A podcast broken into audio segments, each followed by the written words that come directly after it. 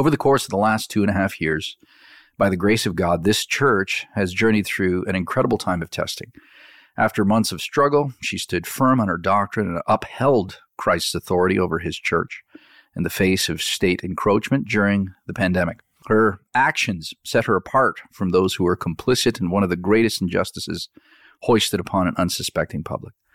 Thankfully, pardons are actually being promised, charges are being dropped, and pastors are being acquitted even today. Even more, the narrative of safe and effective is being uneasily walked back as data flows in from all over the world. Laws are being changed to protect people's bodily autonomy over state intrusion, and the truth is actually having its day in court. Now, if this keeps up, I might have to seriously reconsider my pre-millennial view. But in all seriousness, for upholding Christ's authority over his church, the term theonomy is now being thrown around. Now, you may not be familiar with the term. It's only a term I actually became familiar with recently. In some people's estimation, it is the next big bad wolf that threatens to blow down the evangelical church. And so today we are hoping to shed some light on the topic and dispel some of the misconceptions and rumors that have been floating around.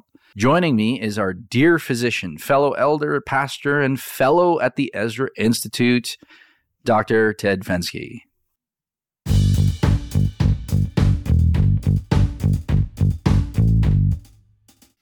So, is this episode two? This is episode two. I don't even know where season, we are. Season two, episode two. All right. Well, welcome to the Average Saint podcast, where we help the average saint live out their extraordinary calling in Jesus Christ. This is season two, episode two, November the 3rd. And today we're talking about God's law and life of the average saint. Joining me is our dear physician, Dr. Ted Fenske. Dr. Ted, Good to have you here, brother. Good morning. Wonderful to be here with you, Pastor Jason. All right. So, our first question is pretty basic.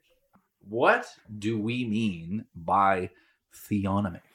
Yeah, I think that's it's good to say. What do we mean? You know, theonomy has uh, had many different meanings. It's a bit of an umbrella term, and in its simplest uh, form, in terms of the etymology of the, of the word theonomy, theo, nomos, God, law, God's law. Right. And what we would understand that would be, I, I, would I would imagine would be recognizing the, the current importance of God's law, the, the relevance of God's law today, and the binding nature of God's law.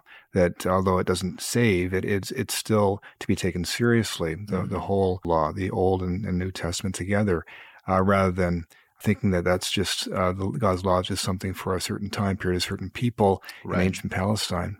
And of course, the term theonomy has had uh, more of a, a, negative connotation than than that. I think most most Christians would recognize the the moral aspects of the law. The Decalogue would be important right. and foundational, but uh, rather how that's applied today and would the Old Testament application be applied today. And so the, the concern is that they, the theonomy in some people's definitions, if one were to look that up, would be a, a Christian government. Mm-hmm. And, and there, that's when people begin to bristle and think, oh my gosh, you know, that'd be nasty to have, right, you know, right, the, right. the, levers of power in, in the hands of clergy and, and, controlling society, now not allowing us to do, you know, as we, as we think is best or as we wish. So there's that kind of negative connotation there, there as well. But I think uh, from, from our standpoint, one can think of it as a, a reformed high scriptural view of the, the importance of God's law and recognizing it as a foundational uh, element to uh, to law in general and, and remains relevant. Very good, very good. Yeah, I think when people think theonomy, they, they might think theocracy right away. They'll take that jump and think, oh, well, here's somebody who wants, you know, to essentially recreate a modern state of Israel within uh, secular context or a Canadian context. Mm-hmm. mm-hmm.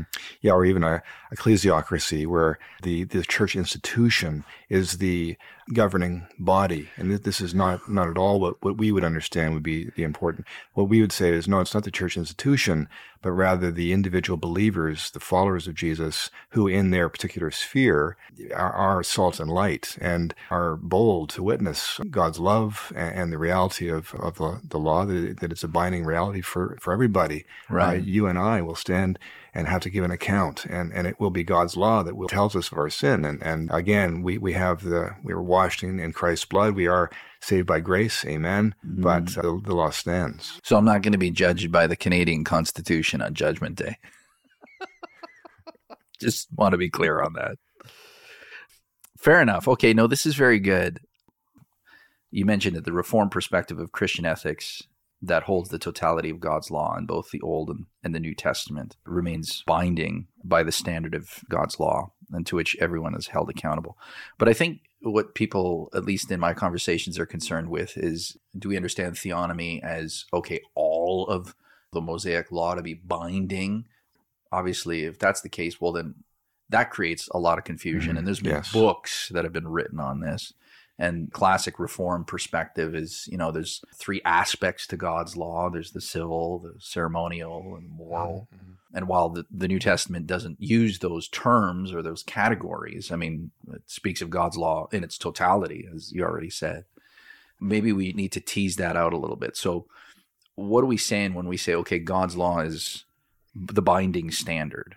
Yes. Oh, yeah. No, perfect. I Am I I asking the right question? Oh, that, I, I think so. The uh, the beginning point, though, would be to say, well, where, where are we starting and how, how we address that kind of thing. We start with how I feel, what what the, the, the laws of the land are, what the Sharia law is. You know, where, where am I? Mm-hmm. Where's my beginning point? And my beginning point is Scripture. So I have to recognize that's where I'm beginning. I- despite the current sensibilities of our time or what have you. And if we start with the Bible itself and, and the, whole, the whole Bible, not not just Le- Leviticus, but Mhm. listening to Jesus speaking, for example, on the Sermon on the Mount and how he is unpacking the, the law really and Mhm. he's correcting not moses but rather the, those who, who fell into legalism the letter of the law Mm. and he was he was correcting and trying to bring light into the heart of the law the Mhm. the moral equity, if you like, uh, Right. of the law. right. What- What's the law really getting at here when it says don't commit adultery? Is it just a matter of you know an actual kind of uh, body position, and is that what we're talking Right. about here? Or are we actually talking about a heart issue, you know, in terms of where my eyes go and, and, Right. the, the lustful thoughts I might have? And that's why he, he just raises the bar so high because.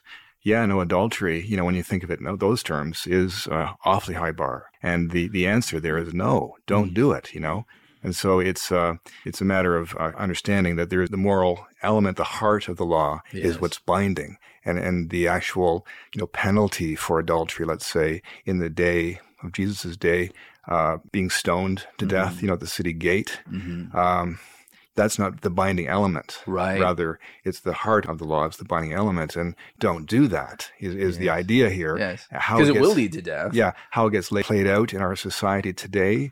You know, I think one one thing one can draw from the civic laws, which is the actual application of the Mhm. Decalogue, the application of moral law. That's how it's played out. We call that case law today. Mm. So, you know, the, these are examples of a scenario, and the judge uses the the foundation, the Decalogue, and then says, "Well, in this scenario, this is how this will look in our time and place." That's right. Uh, today, that, that would that would look different from then. We're in a different context and in, in, in, those regards, but the uh, the heart of it would, would remain. And and it's interesting to see that the uh, sins that kind of attracted the death penalty of the Mhm. day, Mhm.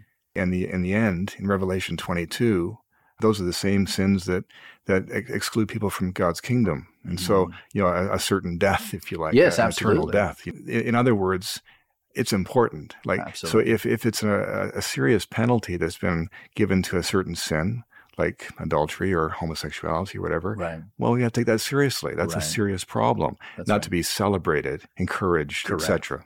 Very good. I love how you said that, the heart of the law. And I think Paul would agree with you because in 1 Corinthians 9, we haven't got there in our series yet. But Paul actually appeals to the law of Moses when he's talking about compensation for ministers, right? He says uh, here in uh, chapter 9, verse 6 uh, Do only Barnabas and I have no right to refrain from working? Who serves as a soldier at its own expense? Who plants a vineyard and does not eat its fruit? Or who shepherds a flock and does not drink the milk from the flock? Am I saying this from a human perspective? So he immediately qualifies what he's saying. And then he goes to the ultimate ethic. Doesn't the law also say the same thing?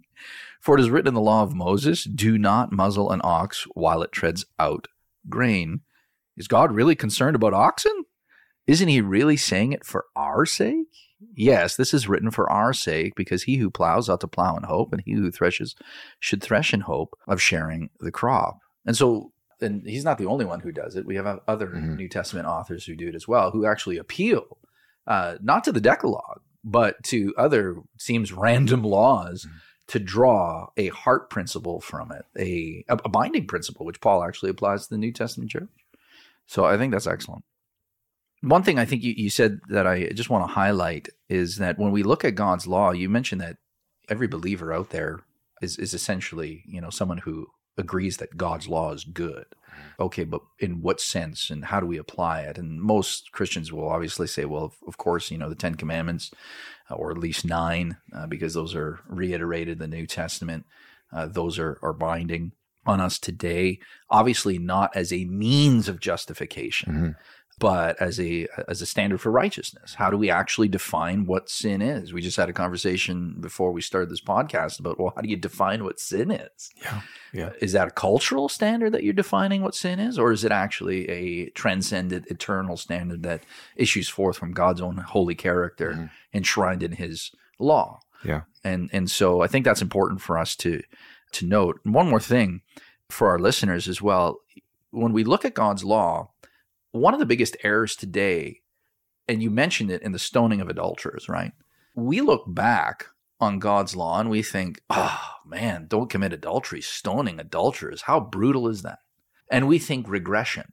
But there's an implication to that that I think we need to wrestle with. Are we actually going to say that, well, we're more righteous, more holy, or more just than God Himself for Mhm. writing that law? Is that law how somehow some standard to true justice that we've we've attained to today? And this is where I think a lot of Christians uh, may be confused about that and realize, oh well, well, you know, we should be thankful we're in a New Testament, New Covenant relationship with God. That there, no, there is no more stoning of adulterers.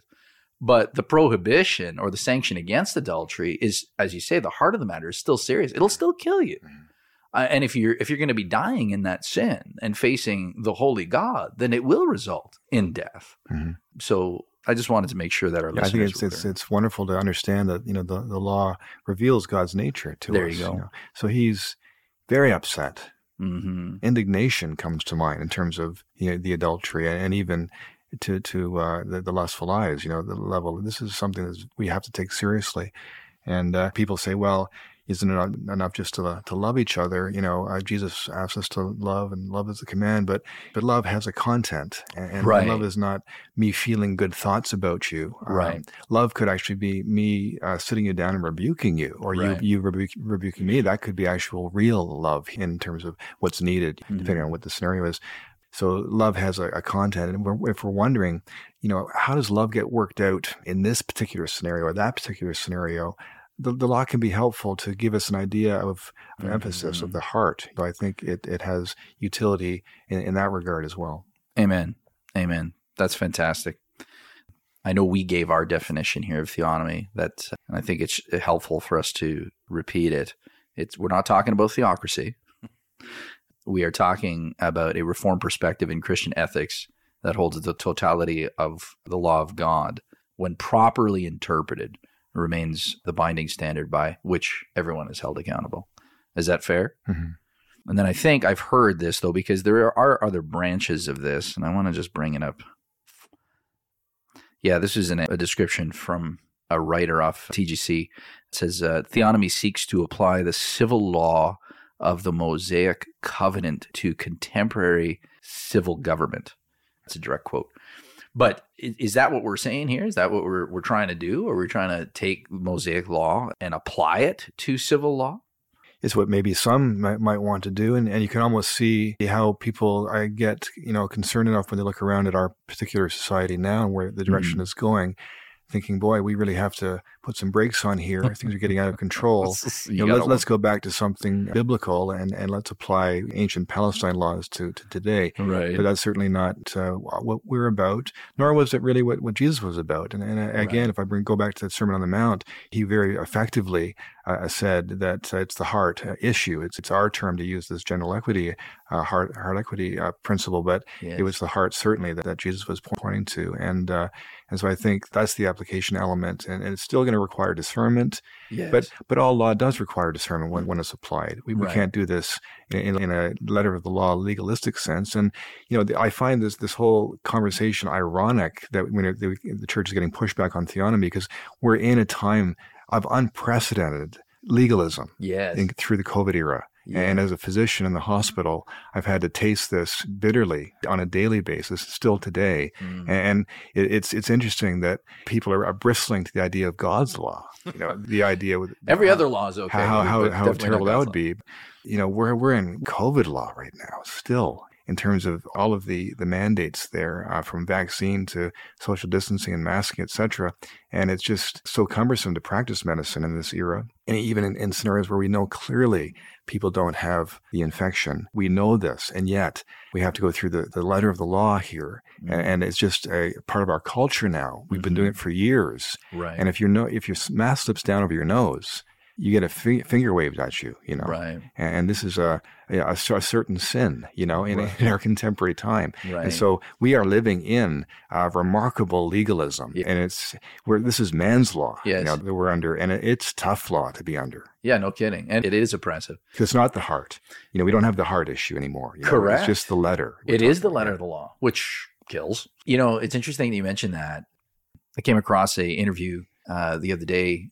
I'm, I'm sure you, you're aware of this, but how euthanasia now is is uh, at least some are uh, trying to get it applied to minors uh, here in Canada, uh, especially out east. Uh, there was an interview with uh, uh, Professor Camosi, I think I got his name right. In his interview, he was on Tucker Carl- Carlson tonight, and so Carlson's asking the question, like, what is going on here? And he actually said something really interesting. He said, This is what happens when autonomy goes nuts. Mhm. Yeah. And I thought, wow, he spoke. It's the more- logical progression, you know? It is the logical. And, and Van. Til said beautifully, Cornelius Van Til, we have to consider that it's either theonomy, we look Right. at God's law as a, as a mirror, if you like, as to get an idea of our, of our sin and our standard, the ultimate standard, Right. or it's, it's man's law. And we're, we're tasting man's law. And, and that's nasty, you know? Yeah. And so, of course, we're not saying the application of the case law of the day Mhm. in ancient Palestine.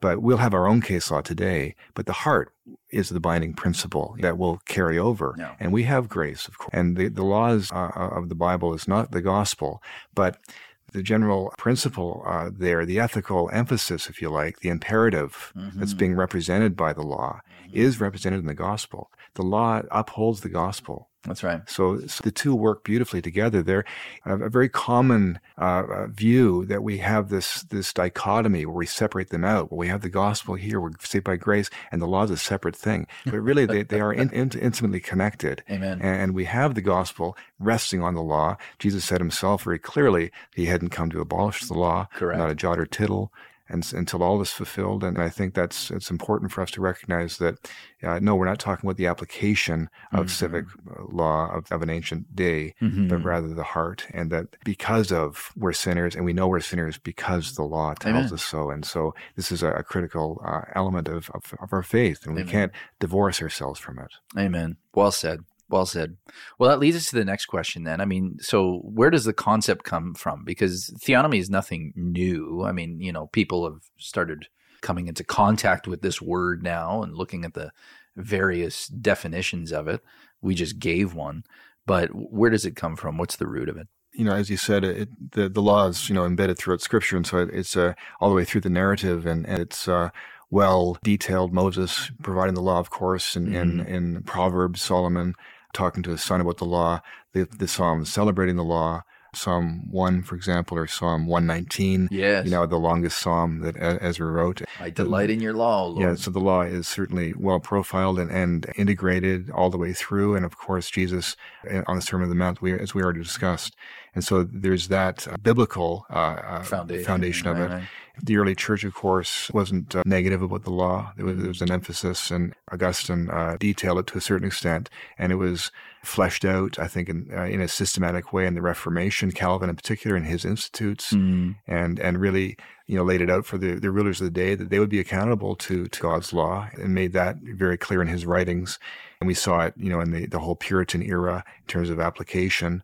Uh, we may not agree with those things with Oliver Cromwell and Jonathan Edwards, but still we can Sure. see that the law was was held uh, highly, uh, taken seriously by those people. And and we look at the one of the fathers of uh, modern evangelicalism, Wilbur Wilberforce, mm, and the law was critical for him in terms of uh, his social reforms of the day, which were so important, including the abolition of slavery, which we Mm-hmm. celebrate, you know, as, as, as part of our Christian heritage. We need to celebrate that. It's, it's his story is an important one, and it's critical to realize that it's God's law that, that Mm-hmm. uh, allowed us to, to recognize the, the immense injustice of the slave trade Right. of, of his day and the need for that to be abolished. Right. And we say amen, amen to that. That's right. And it wasn't just by having a, a fluffy love. It was came, came out of the theonomy view, if you will. He may not have used that term. Sure. The term itself, I think, became used. In, Cornelius Van Til used it, as I mentioned, in the 50s. His student, uh, Greg Bahnsen, popularized it. And, and it was really became more, more popular in the 70s as a pushback to the anti law, the Mm. anti-nomianism know, Right. that was going on and still going on today. And, and maybe in part why we're having this conversation today is that That's right. that is in the air still. Uh, people are anti-law Yes. and not recognizing that there, there's no neutral territory that we have. There's going to be a law. yes. And it's just a matter of, you know, which law, you know, Yes. as, as Van Til said. And so people get into this thinking that this is pagan thought too, that, well, we have, you know, we can just be reasonable. We, we can just have this neutral reasonableness about us and be good, you know, and un, untrue, you know. So it, it's either God's law, which is good, and, and we maybe in the, uh, maybe enjoying the, a little bit of the glow of that still, right. or it's man's law, which is lawlessness. Right. You know, there's no neutral territory for us to be able to enjoy. Yeah. Well, as a friend of mine likes to say, how's that working out for you? You know, the idea that uh, everyone wants, well, not not God's law. They they do want a law, but they are allergic to God's law. And I appreciate you, you mentioned Wilberforce, and you take a look at what Paul says here in terms of you know the purpose of the law. He says in uh, First Timothy chapter one verse nine, he says, "We know that the law is not meant for a righteous person. Obviously, those who have become righteous." By Christ, through faith in him, by his grace. But for the lawless and the rebellious, for the ungodly and sinful, for the unholy and irreverent, for those who kill their fathers and mothers, for murderers, for the sexually immoral and homosexuals, for slave traders, slave traders, there it is, there it is, liars, perjurers, and for whatever else is contrary to the sound teaching that conforms to the gospel concerning the glory of the blessed God, which was entrusted to me. So Paul says it right there. I mean, you know, the law is still in effect. It is still this tool to be laid down for Mhm. those who are outside of saving faith in Jesus. And it has obviously an effect on not just the conscience and can be used in evangelism, but I mean, it also limits evil. Mhm. When people actually understand That's right. this is evil, you will go no further. We, we talk about abortion today, and I mean, you know, how do we know abortion is evil? Well, we can make the argument from the image bearing qualities of humanity that, okay, we've got an image bearer of God here who is, is reflecting God's image. You cannot murder this little person. Mhm. Where do we get that from? Well, we, we can get that from creation for sure, but we, we get it from also God's law too. Mhm. I mean, these things are in harmony. Uh, they're not, you know, somehow it's like, oh, don't talk about the law. Just just talk about, you know, the creation aspect of it. I mean, Mhm. we, we we have the law for a reason. Yeah, and even uh, you know some of the case law of the day shows us you know what happens when innocent life was taken in Right. those days. And that was a very serious, very serious uh, crime, and so we understand that yes, this preborn baby is innocent life. Maybe it's the best example of innocent life, Right. and, and so the case law of in ancient Palestine, you don't mess with that. Right. Today, we should not be messing with that either. Correct. Now, the penalty for messing with it would be different, you know, Right. but but we, we still must hold to the fact that no, this this is the you know sanctity of this of this preborn life, and we must care for it. You know, Very good. and unfortunately, the womb has become one of the most dangerous places in Canada for a Mhm. life, for a human life. And so, the, you know, that makes raises you know why why bother with with God's law in a secular world? Why don't we just go with the secular world and and and leave well enough alone and just keep the God's law within the church itself, you know. And, Right. And this is I see I hear this often. Right. This, this is again a, a false divide between well, church is off in one area, and and the rest of reality is in, in another. And mm. certainly, the church as an institution, one can see as a separate sphere. Sure. You know, from other spheres of, of operation like medicine, the state, education, the family. These are different spheres of operation, but as us as, as believers, we are to be salt and light in everywhere, and God's sovereignty is over all.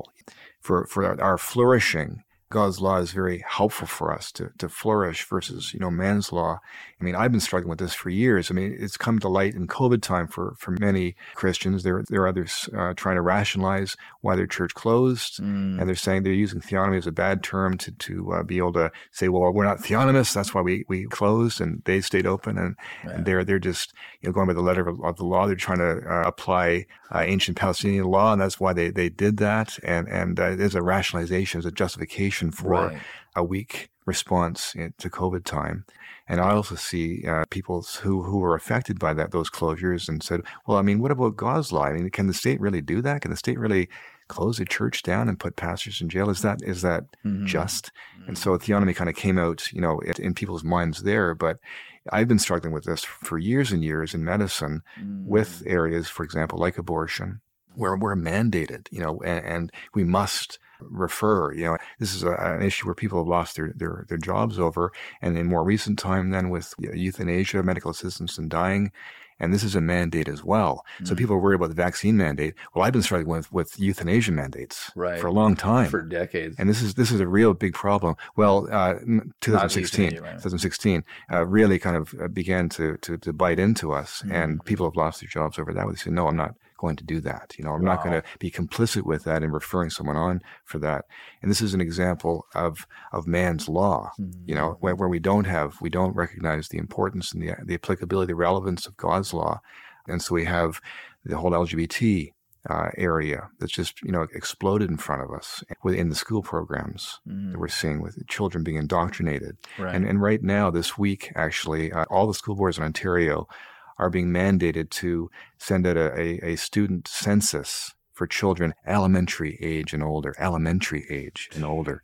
And when my ch- my boys were in elementary age, they were playing Lego. They weren't talking about gender, fluidity. The- These children are being asked these questions. If they're if they're a boy or a girl, or if they're gender fluid, et cetera, et cetera. Mm-hmm. Questioning, you know, and and from grade seven and up, they're being asked. They have to answer. You know, are you straight? Are you gay? You're lesbian, bisexual? Questioning. These these are the questions being asked, and the children. They, they'll they'll learn uh, responses. They're being indoctrinated about these things, and then maybe certain things are popular to be questioning these days. I don't know, you know, Yeah. but it's it's as your as your quote was. It's just man's law gone mad. So Mhm. why bother with God's law? Would be well. Look what happens when, when we have lawlessness, and we can't just sit back as a church and say, "Well, we'll just take care of this fear." Right. And and but as believers, we're in the whole. You know, we're we're in all those other spheres, Right. and we, we need to you know shine and and uh, be a City lamp. on a hill, salt and And that- light. That's right. Amen. And I was just going to mention too, in terms of the LGBT issue, uh, there's been a, a federal action plan that's just been announced, uh, five-year action plan. Uh, I think it's 100 million dollars has been given to this to advance the the rights of the the, the term is the uh, 2S LGBTQI plus. This is this is the string of letters now, which is a bit to remember. Uh, and and it's it's a whole government approach that everyone in Canada can be truly who they want to be and love who they want to love. This is this is the quote from from Justin Trudeau as he announced this. Mm. And again, this is going to have ramifications for the church, and, and you know you can't hide anymore because they're, they're coming after you. Basically, Sure. man's law wants to kill God's law, Sure. and this is this is what we're what we're seeing. Right. And so we do need to be prepared. We have to be equipped and uh, not apply Palestinian ancient law, of course not, but to understand, you know, that no, this is wrong. Mm-hmm. Right. What's happening here, and to be able to speak out to that. discern good Mm-hmm. Yeah. from evil. Amen. No, well, that's helpful. So the concept obviously has been around as long as the Bible has been around, but uh, in terms of this ethic of the law of God in a, a response to antinomianism, I mean that goes decades back. And you mentioned a few names there: Schaefer, Van Til, a few of the other guys. You looked them up. Oh, you also mentioned Edwards as well, right? Yeah, Jonathan. and, Edwards, and yeah. Cromwell, yeah. Mhm. And then finally Wilberforce here. Now, we know that Christians aren't under the law any longer. We're not relying on it for our right standing before God. That's clearly now in Christ. The gospel declares that Christ has freed us from the curse of the law by becoming a curse for us. And we live by his grace now through faith. And so I guess the next question is well, why should we even bother with God's law as we live in a secular society? Now, I know you've given a few great examples Mm-hmm. there already, but just to cover this question, I mean, really, why bother? You mentioned a few things already. Obviously, we're going to be ruled by some kind of law. We have man's law that's ruling right now, and uh, the fruits of that are death of uh, our aged and infirm and of children in the womb. So that's what Mhm. uh, autonomy gone mad gets us. But why should we bother with God's law in a secular society? Yeah, as, as I, I mentioned already, is that you know it is it is the way of flourishing, Mm. and and this is uh, not not again the application of, a, of an ancient civic law, but rather the moral uh, elements of the law. This- Right. This, is God's nature shining through for us, and this is how He wants us to flourish. He wants Mhm. abundant life for us, and and uh, right now, as we're living and breathing and, and raising families and working, and this uh, is best done following these principles, these heart principles of Mm. not cheating on your wife, you know, Right. and, and you, you try and do that, to go down that path, see see fellows who have done that, and, and it's not flourishing. It leads to This is- death. this- even if they you know get away with it on a certain level, I mean, it it is it is a horrible horrible damage to everybody, and and and the the uh, ripple effect is immense, you know, Mm. and so so we we have to understand that this is this is actually a good thing. You know, Mhm. the the uh, the the moral elements of the law are are good, holy, righteous, as Romans seven uh, Mm. says, and, and and this is something that as Christians we, we, we want to please God and we want to uh, flourish in, in our families and, and, and enjoy this abundant life. I'm not talking about prosperity gospel here. I'm talking Sure. about being able to just you know live out our, our faith well, and, and we can do that best if we're uh, adhering to uh, the, the moral elements of, of, of the law Mm. And and, and we, just what happens when we don't. Because again there's not a there's not a neutral place here that we can retreat to. Mhm. we're okay we're at least safe on this little neutral island. We can do as we wish. No that again even on that neutral island uh, you know in the in, in the bahamas wherever you are it's still you're still going to have man's law or god's law to, to have to wrestle with. And That's so right. so that's that's important for us to uh, recognize that that there's no neutral territory. That's a myth and uh, That's right. and that we we can benefit from understanding our sinful nature use it as like a rod a measuring rod for our own sanctification Right. you know, like how am I doing here? Yeah, not well. You know, as- Yeah. as I look in the mirror, you know, Yeah. and and so I wash myself in the, in grace of Lord Jesus, but I, I use the mirror as a uh, understanding of, of my my sinful nature, my condition. That's right. That's right.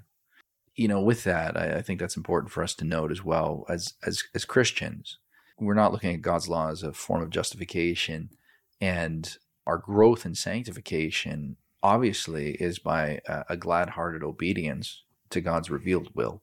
This is something that the new birth creates Mm-hmm. right we actually have this is what john tells us in first john i mean one of the major factors is a uh, obedience to god's commands we keep christ's commands and so again just as you said several times already you know the law is a uh, a- mirror. It it's not the the stuff that washes you. It reveals. It reflects.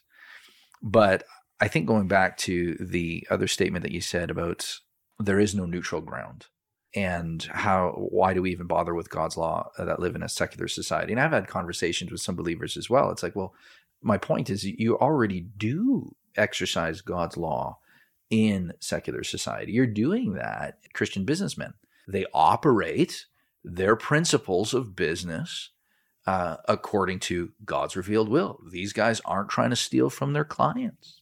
They have balanced scales Mhm. which uh, in apparently in the construction industry is not very often that you come by that. That's what's been reported to me. I don't work in the construction industry, and that doesn't mean uh, to diminish anybody who does, but this is just the reality. And so people are are ordering their lives according to God's revealed will in their home.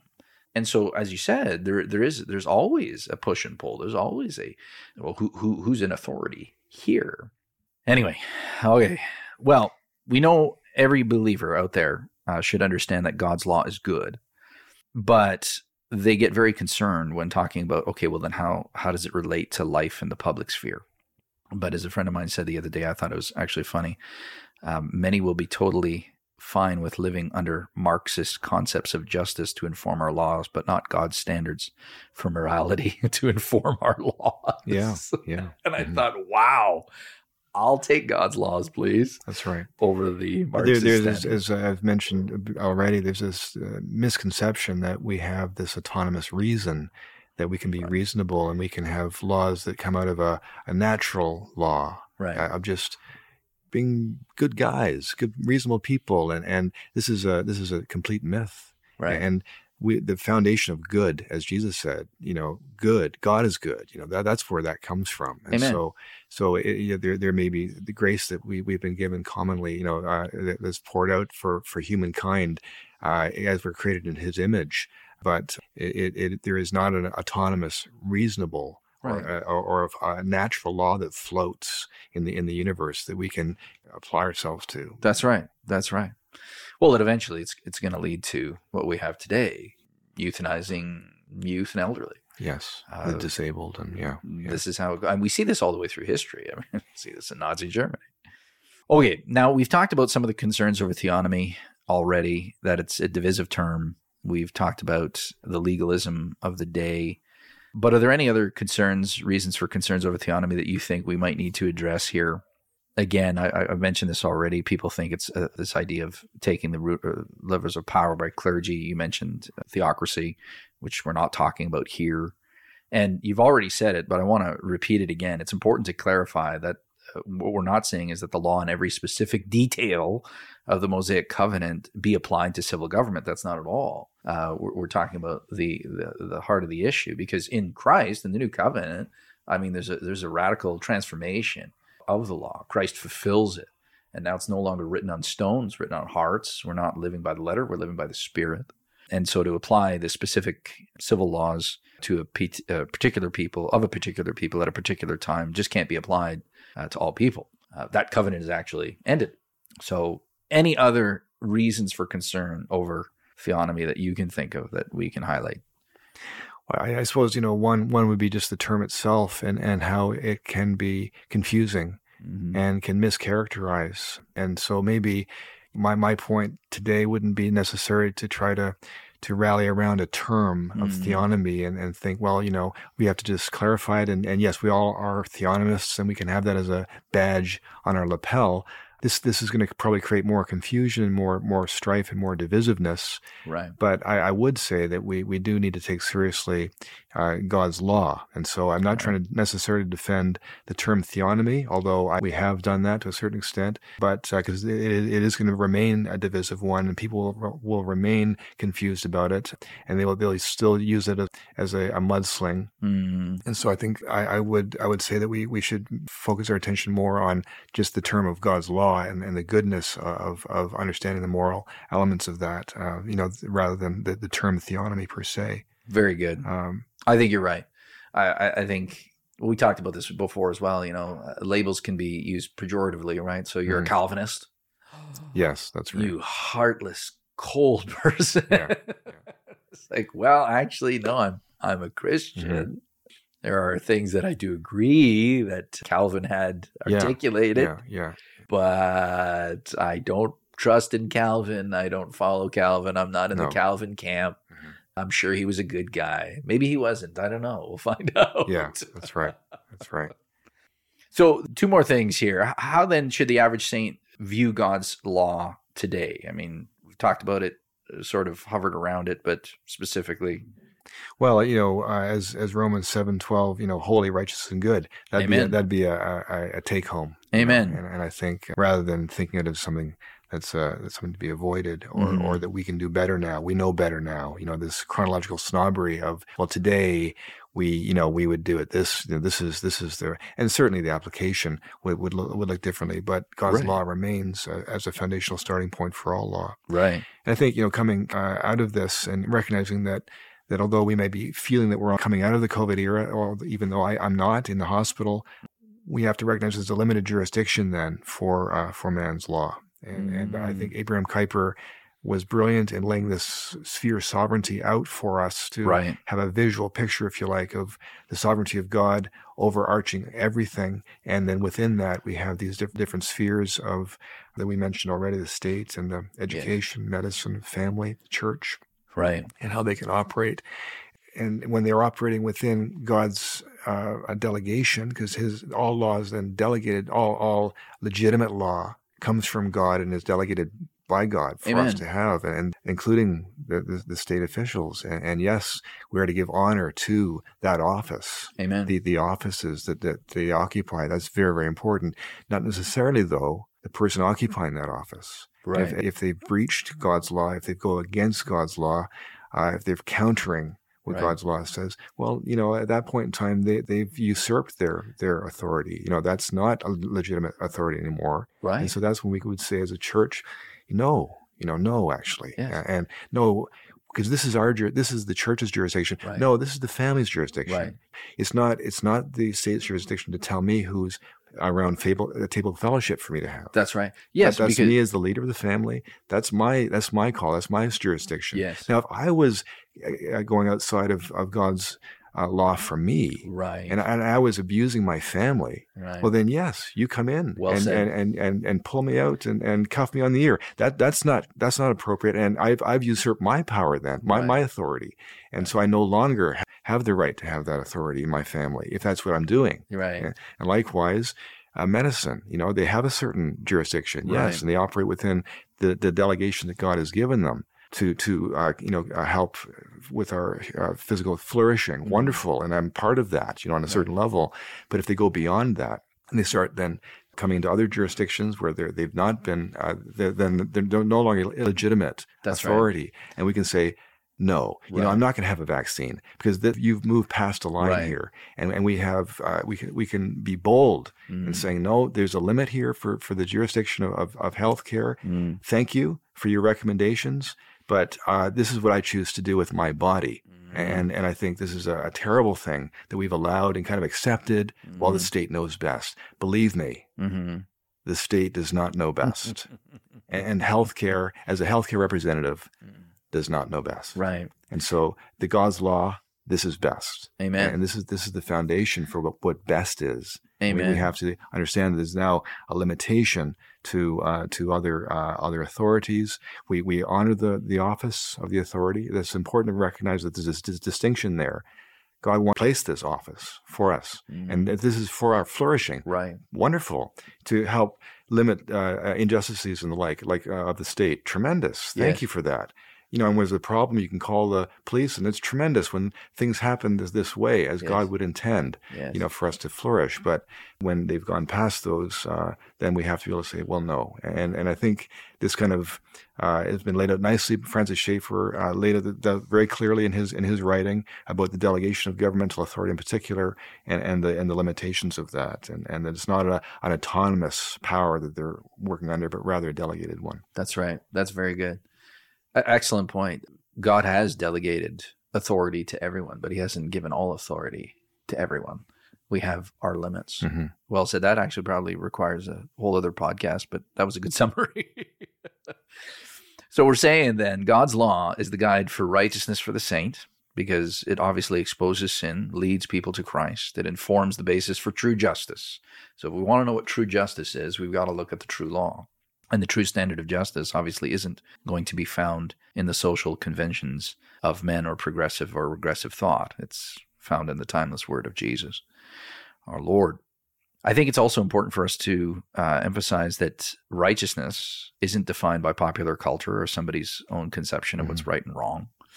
It's what God deems right and wrong. And so, even back to our last two and a half years of walking through this journey, we don't Yeah. redefine love for God and love for neighbor by the standards of our day, which has taken place all over the place.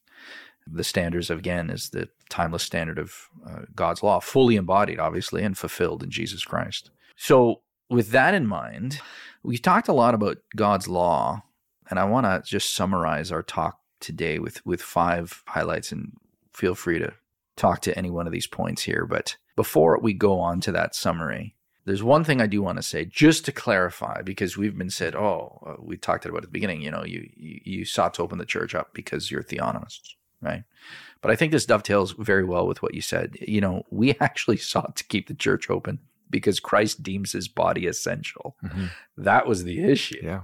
Yeah. The, the church is his bride, whom he died for and who he is returning for. And she's not to be locked up, broken up, masked up, or held up uh, by experts who disregard her legitimacy or value. No.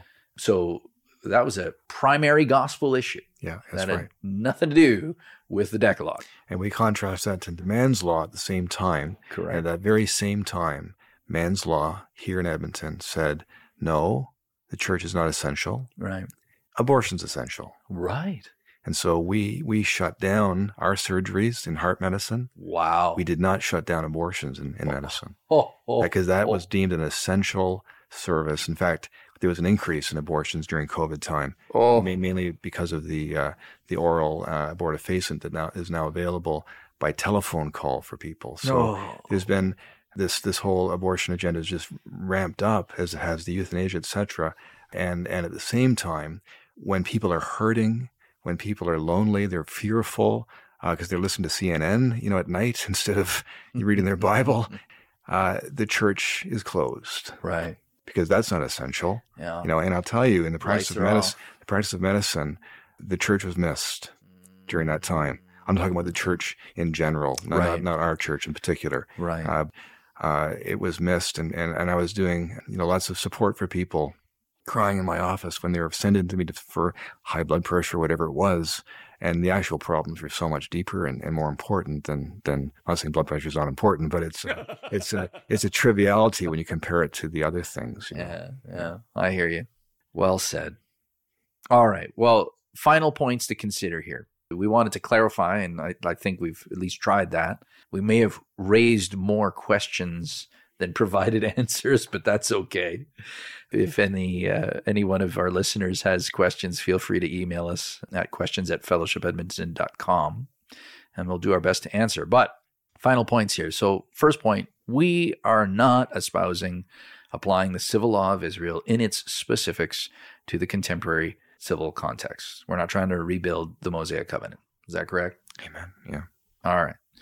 Second is we're not espousing either to shift the primary mission of the church away from worship, evangelism, and discipleship. While we're for cultural reform, uh, cultural reform is the byproduct of our work, uh, or better Mm. put, salvation leads to kingdom living. Yeah.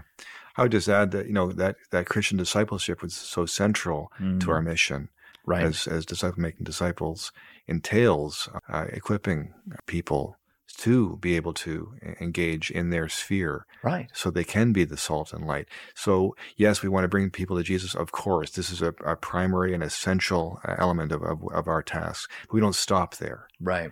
because we're, we're living in, in a society that's, that's out to get us and is anti-Christian. And Sure. so we have to equip people to be able to stand and to, to stand boldly. Yes. Well, and if I can reverse that as well, too, you know, we're we're actually out to get them into the kingdom. Sure, sure. so, so we want to be that salt and light in every sphere, Yes. living for all of Christ and all of life, right? And so we come to to know the living God through faith in Jesus, and then we come to have this new desire to serve the King of Kings, to follow His law in our homes, in our churches, in our businesses, and and in all of life. So absolutely, discipleship will work that work itself out in any vocation, any Mhm. occupation.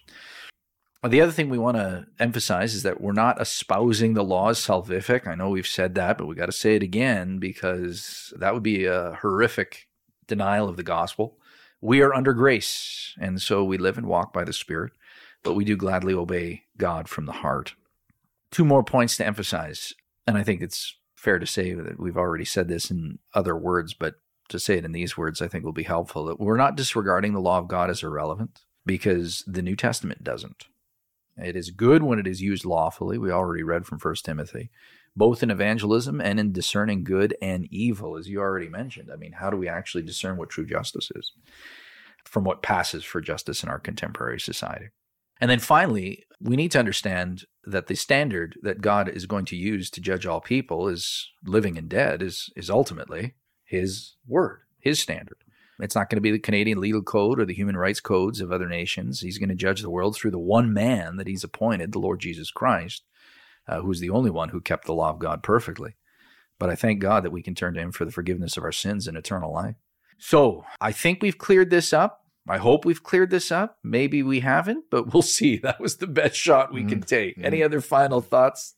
Yeah, well, I think you know, as we as we've uh, said, that the the uh, theonomy and a, a reform emphasis, if you like, on on the importance of the law, we we can't uh, forget to emphasize grace and and the importance uh, the importance of that, the central element of that, as we are salt and light to the world, and we and we are reflecting God to the world.